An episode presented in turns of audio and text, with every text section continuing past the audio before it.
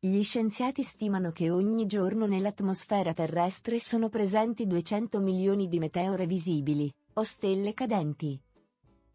Quasi tutte bruciano completamente prima di raggiungere il suolo. Così solo circa 500 meteoriti all'anno atterrano sulla Terra, e, di questi, pochi vengono recuperati.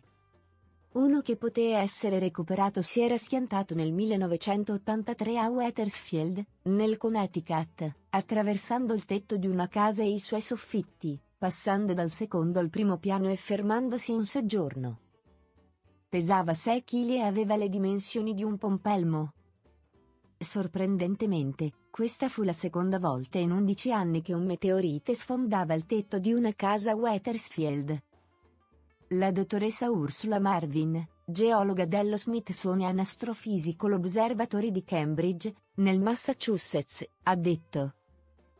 Due schianti nella stessa città sono, beh, quasi impensabili.